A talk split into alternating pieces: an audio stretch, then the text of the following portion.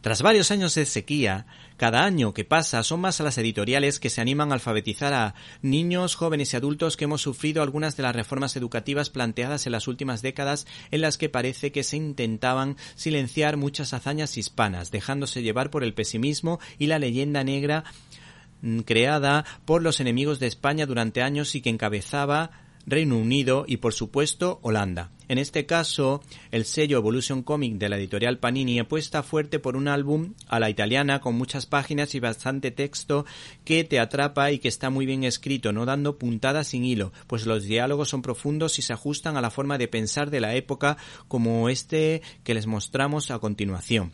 Me has dado otro hijo y soy muy feliz a tu lado. Solo deseo estar a su altura. Él sabía mirar más allá del presente. Esta obra se titula Numancia, Hijos de las Cenizas, siendo creada por el guionista Raúl Balem y el dibujante Segade, Pedro Segade. El cómic se centra en el episodio histórico de Numancia, con guiños al otro héroe íbero, Viriato, cuyas escaramuzas y forma de combatir al estilo de guerra de guerrillas nuestros padres y abuelos se las sabían de memoria. Eh, nos quedamos con esta frase eh, que de alguna manera es una reflexión que nos ha llamado la atención. Mi gran amigo Teógenes, Grandes hazañas hemos vivido juntos. Los dioses deben tenernos algo preparado. Es el momento de tener fe.